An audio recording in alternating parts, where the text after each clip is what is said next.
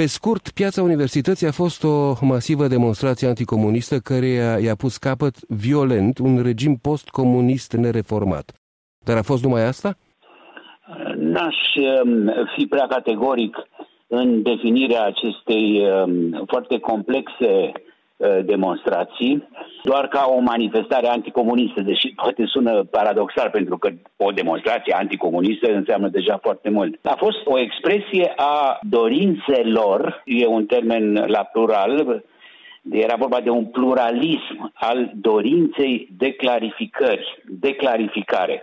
Revoluția a venit oarecum pe neașteptate, să spunem, pentru majoritatea românilor. Sfârșitul anului 1989 și chiar anii uh, precedenți după venirea lui Gorbaciov la putere și după polarizările marcate din toate statele membre ale pactului de la Varsovia, cu o precipitare a acțiunii de protest de dizidente, totuși n-au pregătit societatea românească, care era și cea mai închisă dintre aceste societăți central-oriental-comuniste, era și cea mai chinuită, era o societate care avea puțină răbdare și puțin timp, puțină capacitate fizică și psihică de reflexie asupra ei însăși, asupra ceea ce poate să facă, asupra ceea ce urmează. Fiind o societate în, în plină mizerie, în întuneric, la propriu și la figurat, concentrată pe nevoia de subsistență. Ori când trăiești concentrat doar pe nevoia de subsistență și când ești un in singur și când ești o societate singură, pentru că și societatea românească era singură, așa cum stătea cumva în atomizarea asta în interior, supravegheată, era izolată chiar și în lumea comunistă, cum bine știm. Ori în această situație, prăbușirea regimului Ceaușescu, lichidarea cuplului Ceaușescu, secvențele dramatice care au însoțit aceste transformări, a fost totuși cea mai dramatică revoluție anticomunistă sau schimbare de regim comunist, mai exact, din Europa.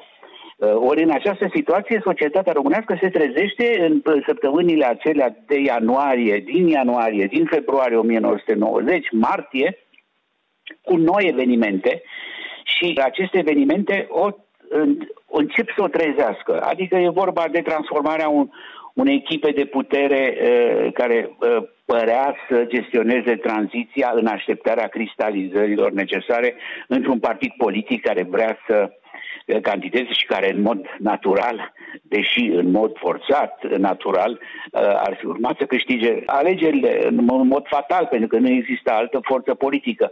Nu există discuții deschise despre ce urmează, despre ce a fost. E o imensă euforie furioasă.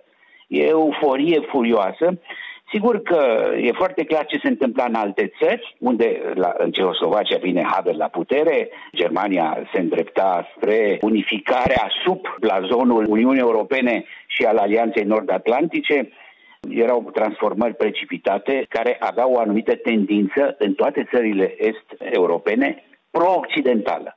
Deci direcția de schimbare sau de transformare după căderea regimurilor comuniste era pro-vest ori în România, tendințele noi puteri nu erau provest. Era de asemenea mai degrabă neclar în ce măsură, chiar dacă discuțiile mi se par astăzi cu beneficiul acestei îndepărtări de 30 de ani, la fel de stufoase ca atunci de neclare, dar în același timp și atunci mi se păreau clare.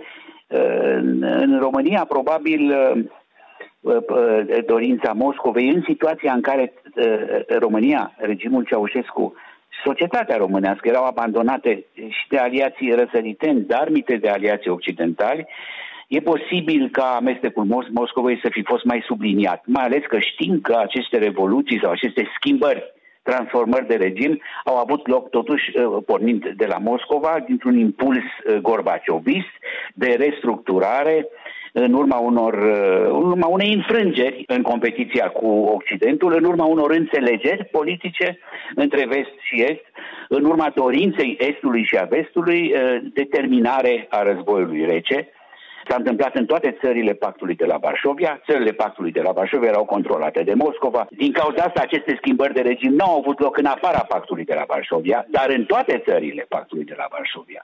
N-am avut, n-am asistat la o cădere a regimului comunist la Havana, la Beijing, în Corea de Nord și așa mai departe. Deci, aceste clarificări toate cumulate sau dorința de sau neclarificări cumulate, cu o putere imensă a societății de a se trezi și de a-și eh, discuta eh, rostul.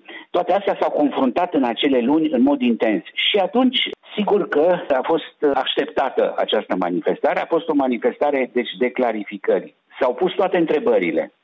Se puneau toate întrebările în același timp. Erau multe organizații ale democrației, ale societății civice într-o teză de refacere.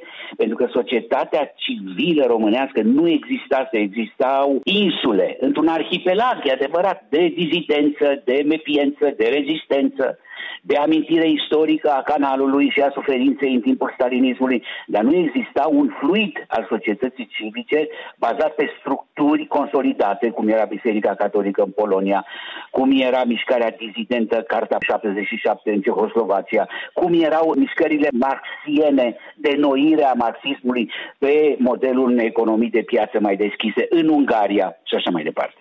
Ori aici, sau nu exista umbra marelui frate vest-german asupra est-germanilor. N-aveam așa ceva.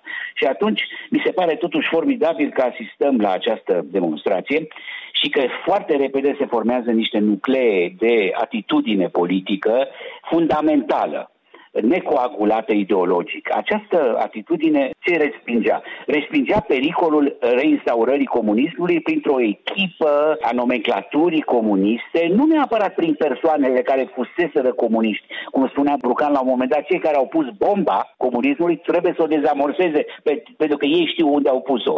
Nu neapărat, dar existau practici noi ale interdicției, ale democrației controlate, ale postcomunismului, să zicem, care aduce înapoi portocalele și bananele confiscate în anii 60-70, dacă au existat vreodată ajuns, care dă drumul la lumină, dă drumul la căldură, tipărește pașapoarte, dar de fapt reglează factorul politic, reglează matricea politică de bază a societății, mai degrabă într-un sens răsăritean moscovit de eliberare a comunismului din dogma pragmatism decât de orientare rapidă spre crearea partidelor politice, care chiar dacă se manifestau erau îngrădite, spre dezbatere democratică liberă, fără primele deșinderi ale minerilor, care sunt încă din ianuarie, fără transformarea abuzivă a unei echipe de gestionare a puterii. Deci o echipă de revoluționari, nu așa, se transformă rapid într-o echipă politică care fură jocul, schimbă regulile și impune. Și atunci mi s-a părut foarte interesant atunci că în acele luni oamenii s-au deșteptat mai rapid decât în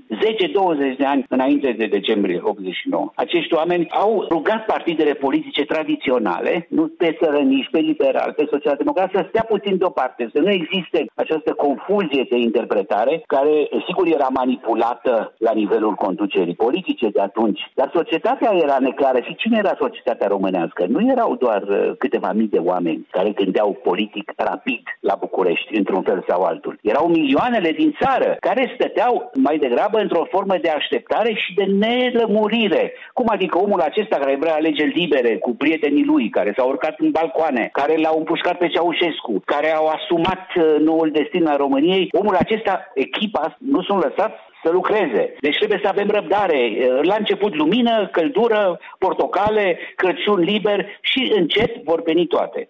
Și oamenii aceștia aveau o masă critică. Este masa critică care se manifestă și în timpul demonstrațiilor, prin contrademonstrații și este masa critică care nu ține cont de mesajul acestei demonstrații extraordinare a dorinței de clarificare în 20 mai 1990, când de fapt Iriescu cu Partidul Democrației Sociale sunt sunt aleși cu, cu cifre uimitoare. Frontul și Salvării Naționale. Frontul Salvării Frontul Naționale. Salvării Naționale. Cu, și cu Frontul Salvării Naționale. Da, toate. Păi suntem în epocă post-eroică și postmodernă da. și noțiunile se suprapun. Emil, Emil Hureza, ați spus adineauri că oamenii din piață își puneau foarte multe întrebări și toți deodată. Au reușit da. să afle răspunsuri? Și dacă nu, de ce n-au reușit? Acești oameni, de fapt, să nu uităm că vroiau în primul rând să intre într-un dialog egal, de egalitate a premizelor și a argumentelor, cel puțin în timp măsurat, la televiziune, la o oră de audiență, cu conducătorii politici. Nici măcar dreptul ăsta nu li s-a oferit. Deci vroiau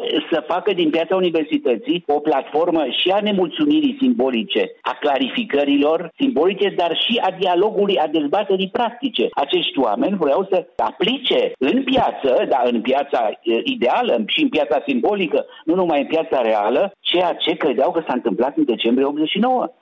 E adevărat că comunismul intrase mult în mințile oamenilor, în societate și doar înlăturând o literă sau trăiască Republica Socialistă România de pe, de pe frontoanele tuturor instituțiilor țării și lăsând numai trăiască România, căzând socialistă, căzând Partidul Comunist și rămânând numai Partidul Român, nu Partidul Național Țărănesc, Partidul... E, n-a, n-a fost destul. Era clar că n-a fost destul. Trebuia să se întâmple mult mai mult. Dar oamenii ăștia nu cereau mai mult. Oamenii ăștia știau că vor veni alegerile, oamenii ăștia vroiau clarificare și vroiau un fel de limpezire a situației. Haideți să discutăm ce urmează, spre ce ne îndreptăm, li s-a refuzat acest drept. Apoi, conducerea statului român atunci a, a subestimat uh, România. România era o țară cu energii intelectuale, morale, noi, cu energii oprimate multă vreme.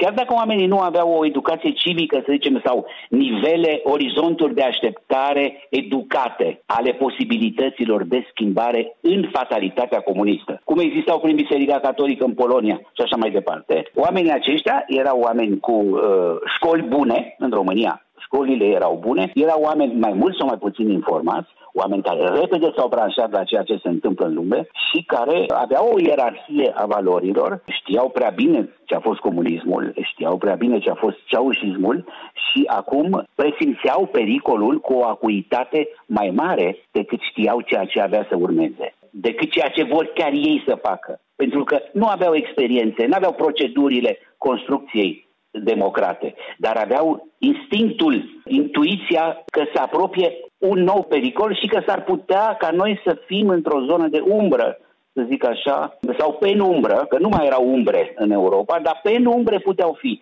În definitiv, câte dreptate au avut acești oameni, cât, câte dreptate au avut acești oameni în aprilie, mai, până în iunie 1990.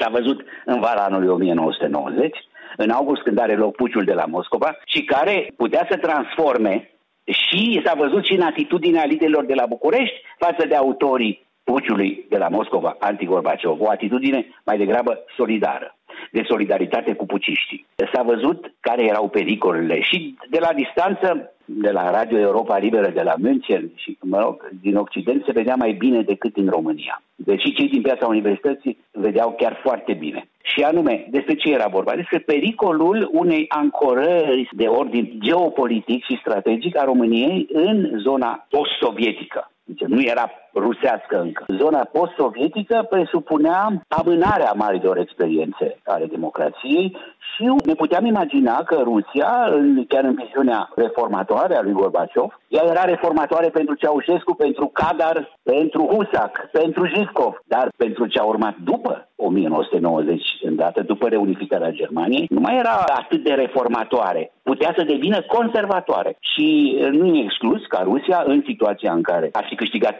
puciștii sau Gorbaciov, însuși era constrâns uh, să schimbe cursul sau să recurgă la păstrarea cu orice preț a Uniunii Sovietice, România să facă parte dintr-o zonă de buffer a experiențelor post-sovietice și nu neapărat într-o zonă liberă de neocomunism care se semene cu Cehoslovacia, cu Germania de Est, cu Ungaria, cu Franța, cu Italia. Nu?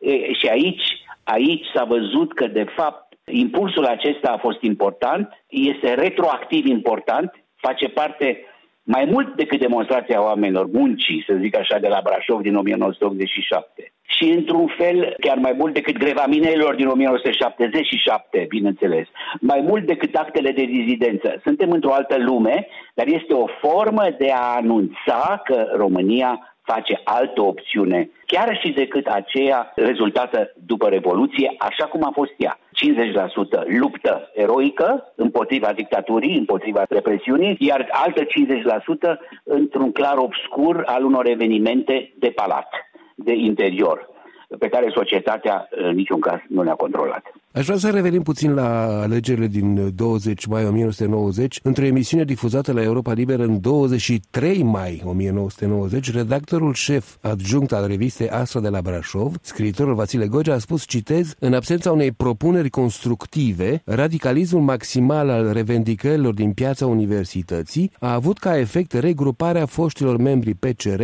în jurul Frontului Salvării Naționale. Vasile Gogea a mai spus atunci, citez în continuare, presiunea străzii a determinat în mod paradoxal un vot masiv în favoarea Frontului Salvării Naționale. Așa a fost? Da, lucrurile sunt mult mai complicate. În definitiv, piața a fost transformată, a fost demonizată de către o propagandă ignară, să zicem, dar violentă. Faptul că televiziunea publică n-a fost lăsată de către uh, noua, nou leadership să se ocupe de piață în sensul în care să o transforme într-un subiect de știri, de dezbateri, de actualitate politică și socială. Adică ne, ne arătau în ianuarie-februarie dezbatele nesfârșite, care aveau ceva uh, dramatic, tragicomic, în orice caz, din Parlamentul în devenire. În schimb, n-au vrut să ne arate decât fazele, să zicem, care aduceau aminte de simbolistica gregară a mișcării legionare. De aici și povestea, eposul acesta pe care l-a mai folosit o vreme regimul de ales după alegerile din 20 mai, cel puțin până în iunie Uh, și mai târziu, odată cu Mineriada, uh, am asistat, de exemplu, la o reuniune specială a Consiliului Europei la Innsbruck, după formarea guvernului roman cu Adrian Stase, ministrul de externe, Babiuc, ministrul de interne, Quintus, ministrul justiției și așa mai departe. La Innsbruck venise atunci,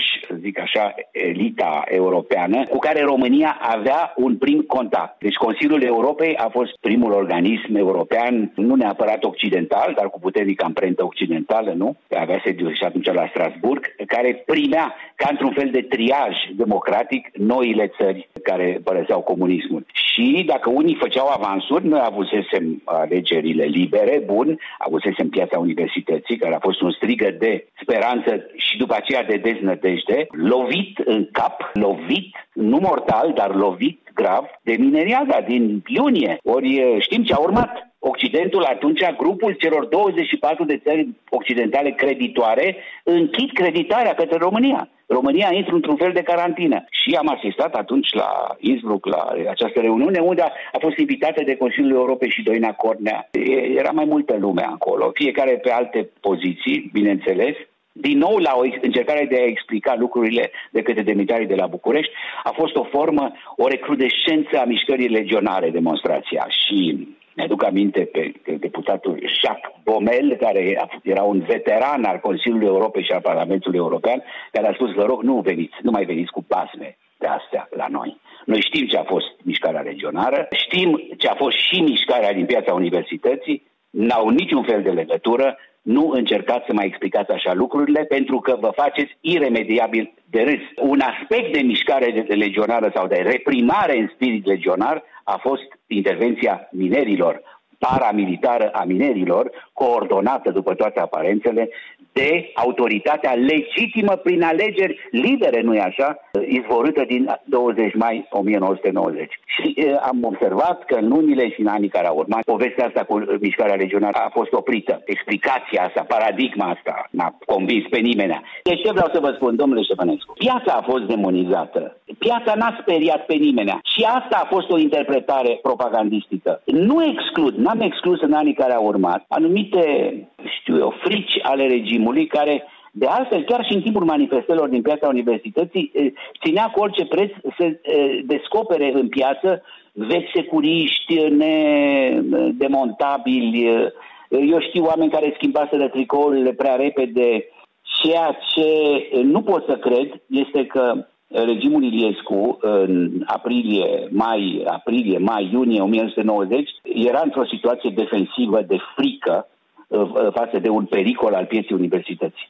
Acest pericol putea fi foarte ușor demontat sau uh, înlăturat. Cum? Printr-o dezbatere. Era exclus ca liderii pieții, mai ales că nu erau partide acolo, să nu vorbească în mod uh, normal cu Ion Iliescu și cu tovarășii de luptă la televiziune. Adică nu, toate aceste povești că alegerile s-au dus înspre 80% înspre Iliescu în direcția respectivă pentru că piața a creat o, un model sau un pol de radicalitate, mi se pare o interpretare post factum. Este un adevăr în faptul că nu exista o clarificare la nivelul societății românești. Piața s-a clarificat mai repede. Ea însă și urmărea clarificări. A avut parte de reprimarea uh, ca la Revoluție în, uh, în iunie, după mai multe încercări nu de clarificări.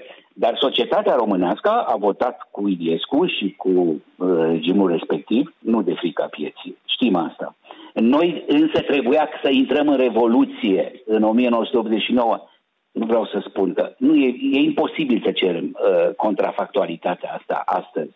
Dar uh, în situația, cel puțin în care fusese Polonia în vara anului 1989, de, de masă rotundă, ideală, să zicem Nu, nu neapărat uh, între, între reprezentanții opoziției și reprezentanții puterii, între reprezentanții unor corpuri constituite, cum ar fi sindicate, biserică, atunci încet și sigur s-ar fi creat impresia că există posibilitatea unei discuții neradicalizate. Ori noi nu, ori noi am intrat într-o euforie furioasă, am trecut prin încercări de clarificare lovite uh, din piața universității în alegeri. A venit apoi episodul Mineriadei Dure din uh, iunie 1990, care a fost un fel de pecete un fel de semnătură, amprentă, declarație politică suplimentară. Așa arată lucrurile acum. Noi am câștigat și așa arată lucrurile acum. Cu cine să fi discutat din ianuarie începând?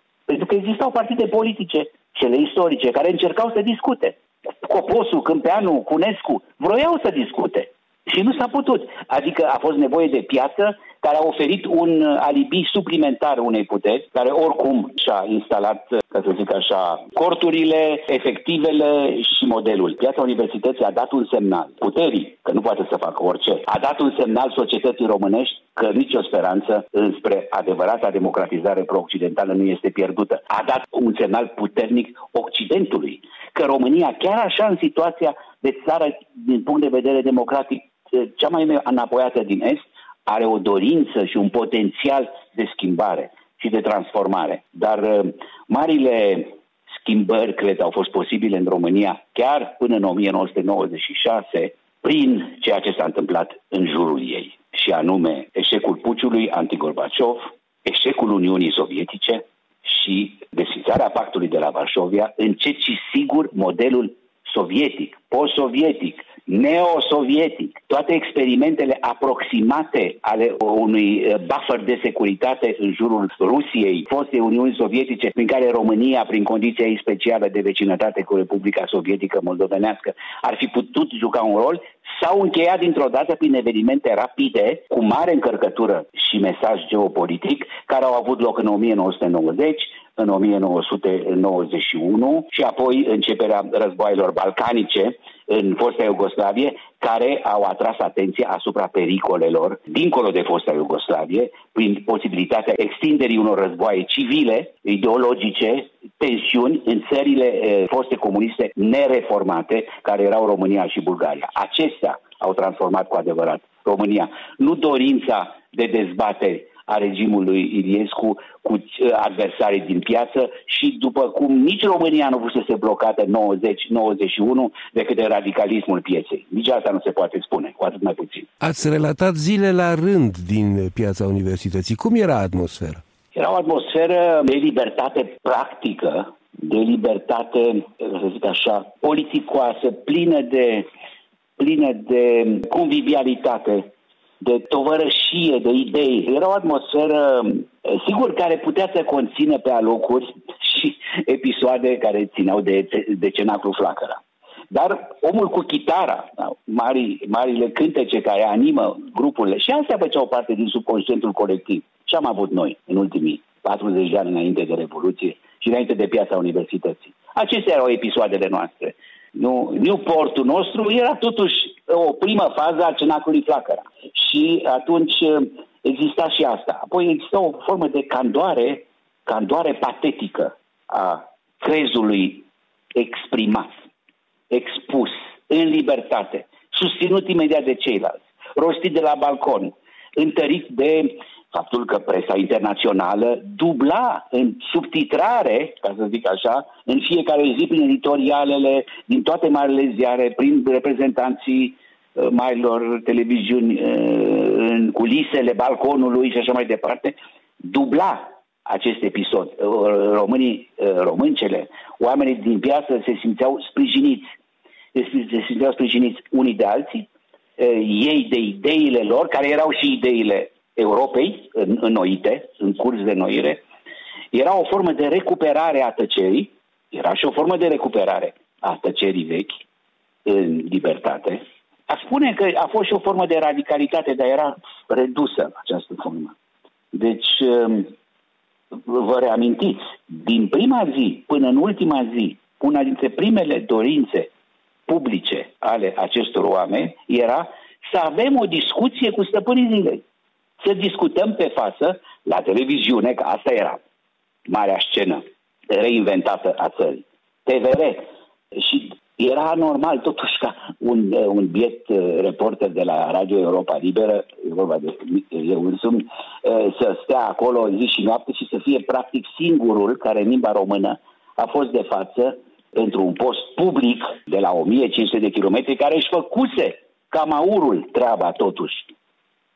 Și-o făcuse ani de zile când România liberă, Europa liberă erau exilate, să zic așa. Europa liberă era exilată din România și România liberă era exilată la München sau în uh, Occident. În afara mea, cred că au mai fost, uh, sigur, mulți ziariști străini care făceau frânturi, care făceau reportaje, au apărut în toate marile ziare reportaje, dar nu trebuia să fie Radio România acolo, nu trebuia să fie televiziunea română. Dar a fost mult mai simplu să prezinte ei reportajele acelea, ale acelor după amieze și nopți deci a fost o atmosferă foarte complexă, foarte interesantă, un fel de istorie dată pe repede înainte. Era și o istorie a anunțării schimbărilor la nivelul dorinței, era și o istorie a recuperării istoriei care n-a avut loc prin tăcere, prin uh, frică, înainte de 1989. În, uh, într-un reportaj din piața universității difuzat uh, în 22 mai 1990, există un episod în care ați fost agresat verbal de un ofițer în uniformă din Târgu Mureș, de un capitan, dacă nu mă înșel. A fost un episod singular? Ați simțit că ați fost urmărit atunci, eventual de foști securiști? Nu, nu cred că era nevoie să fie foști securiști, că ei puteau fi și actuali Uh, dacă erau și foști și actuali, nu știu, um, atmosfera din piață interzicea astfel de suspiciuni. Și locuiam, țin minte, foarte aproape, la Hotelul Continental, după aceea când a venit echipa forte de la München, în jurul alegerilor care a creat studiourile la mai țin minte etajul 10, uh, la Intercontinental, m-am mutat la Intercontinental, a venit Mircea Carp, atunci au venit mai mulți colegi și duplexul acesta pe care îl făceam destul de artizanal eu însumi, cu complicitatea unor telefoniste, eh, să zic așa, trecute de partea bună, după 89, nu știu cu ce se ocupau înainte de 1989, înregistrau convorbirile altora, probabil, dar în orice caz înregistram și meditam eh, emisiunile singur, ca să zic așa, eh, ținând eu cont ce înregistrez, ce la scenurat, că n-aveam posibilitatea tehnică să mai fac ceva. La ora 10 era uh, 11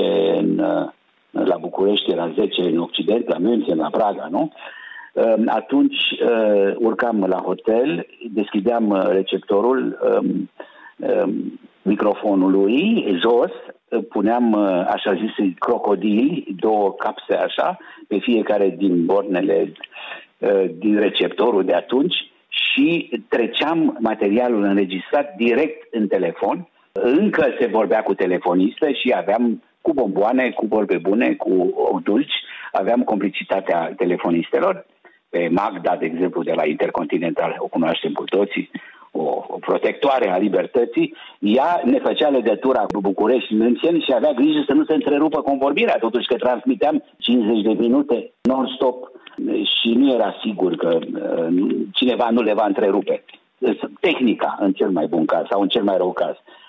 Aceste aceste incidente au avut loc pentru că de-a lungul lunilor, de-a lungul săptămânilor de demonstrație, mai erau și contrademonstrații la franjuri, la marginea pieței. Muncitorii de la IMGB, au fost uh, oameni care vreau să știe și ce se întâmplă. Aveau aceeași legitimitate în contra demonstrații, mai ales că ce li se servea lor era că cineva vrea să întrerupă idila asta post-ceaușistă, în care în sfârșit avem tot ce ne trebuie, a venit primăvara, e frumos, vrem să uităm ce a fost urât și vin unii pe care uh, propaganda i-a numit imediat golani și vin golanii și ne strică idila. Și uite că în felul acesta îl supără pe tovarășul, pe domnul Iliescu și grăbesc lucrurile și vai ce o să se întâmple. Și atunci oamenii ăștia aveau și ei dreptul la nedumerire și chiar la contrademonstrații.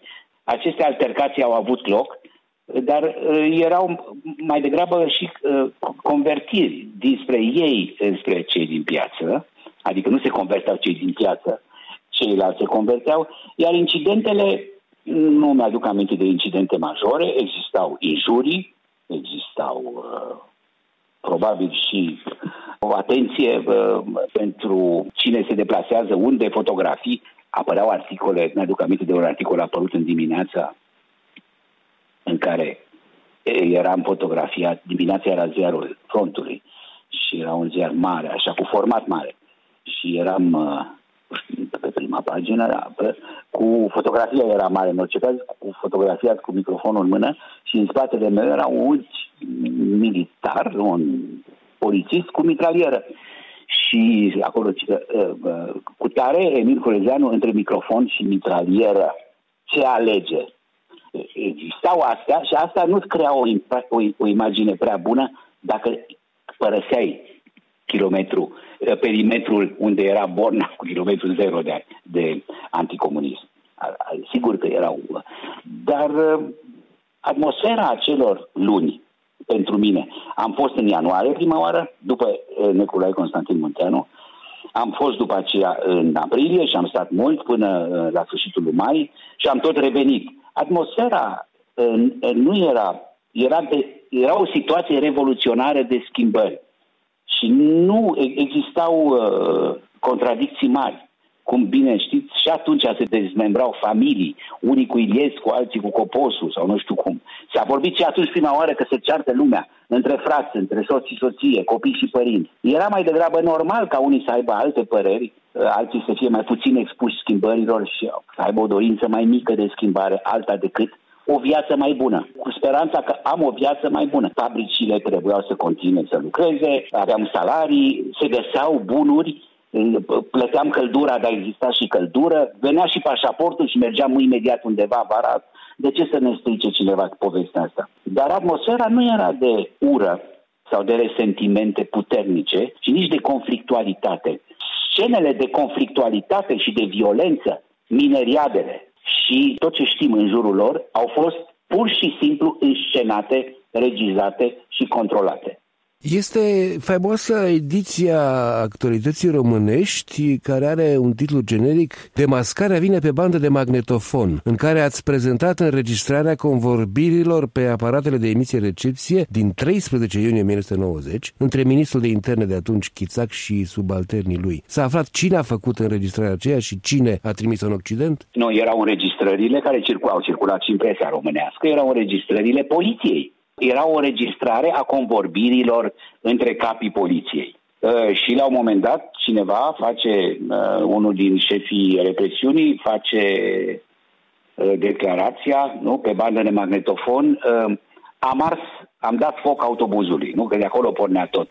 O reieșea că autobuzul fusese incendiat de către protestatari. Asta vorbim de scenele de violență și ele coordonate oarecum deci, ce, am, ce spuneți dumneavoastră este o dovadă a acestei coordonări. În uh, piața din jurul arhitecturii, în spatele universității, uh, între 13 13 și 15, cu asedierea sediului Ministerului de Interne, cu incendierea, nu? Toate astea, după părerea mea, făceau parte dintr-un manual destul de depășit atunci. Nu fac acum referiri clasice la tehnica loviturii de stat, la cine se pricepe în tehnica loviturii de stat, știe și că existau tehnici ale autoloviturilor de stat și că ele parțial prindeau bine pentru consolidarea puterii și pentru compromiterea definitivă a fostului adversar ideologic din piață, care între timp se transformase în așa, se putea trans, s-a putut transforma în viziunea noilor stăpâni, în piroman, în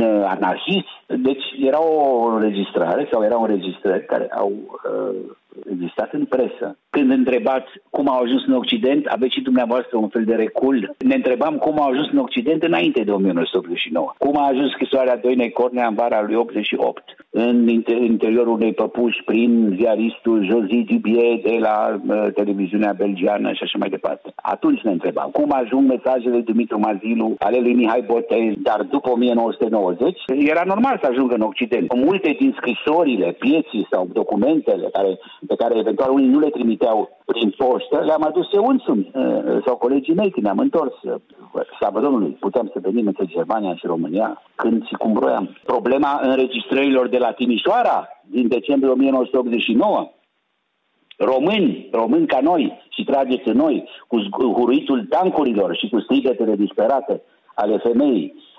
Acolo ne punem întrebarea și știm cum au ajuns în Occident. Existau și atunci uh, oameni care călătoreau, uh, existau uh, oameni cu pașapoarte care au plecat în ultimul moment, înainte de închiderea Banatului, după declararea zonei de de necesitate de către Ceaușescu, când s-a întors în Iran și așa mai departe.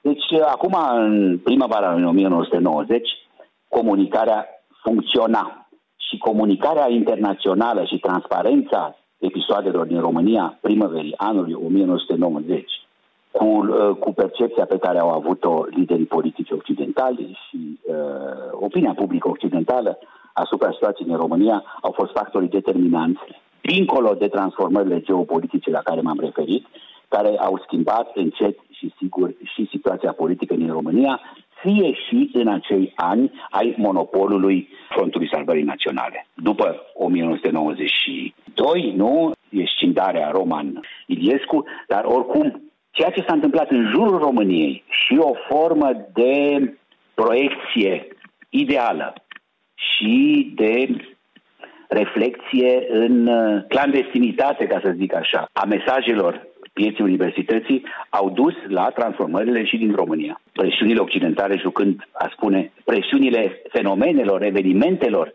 din jurul României și după aceea chiar presiunile explicite ale Occidentului, prin creditori, prin posibilitatea intrării României în Uniunea Europeană și așa mai departe. Toate astea au jucat rolul pe care îl știm și au făcut posibile transformările din România, numai că și așa au fost cele mai lente din uh, fostul pact de la Varșovia, cum bine știm.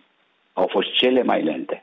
Pentru că ați amintit adineauri de decembrie 89, aș vrea să vă pun în încheiere o întrebare pe care am pus-o și lui Nicolae Constantin Munteanu în decembrie 2019. După deschiderea primului cont de pe Facebook al postului de Radio Europa Liberă au existat zeci de comentarii ostile care au acuzat Europa Liberă că ar fi manipulat opinia publică. Numele dumneavoastră a fost menționat insistent în aceste comentarii, vorbind de celebra cifră de 60.000 de morți în decembrie 89. Am ascultat mai multe emisiuni din acele zile și, într-adevăr, s-a vorbit de această cifră, dar citând subliniez, citând un comunicat oficial al noii conduceri de la București, Consiliul Frontului Salvării Naționale, cred, în care erau enumerate acuzațiile aduse cuplului Ceaușescu, iar prima era genocid, 60.000 de victime. O cifră despre care s-a spus atunci la Radio Europa Liberă că nu e confirmată. Cum poate fi explicată această confuzie în care informarea corectă, prin citarea unei surse oficiale, se poate transforma în mintea unora în încercare de manipulare?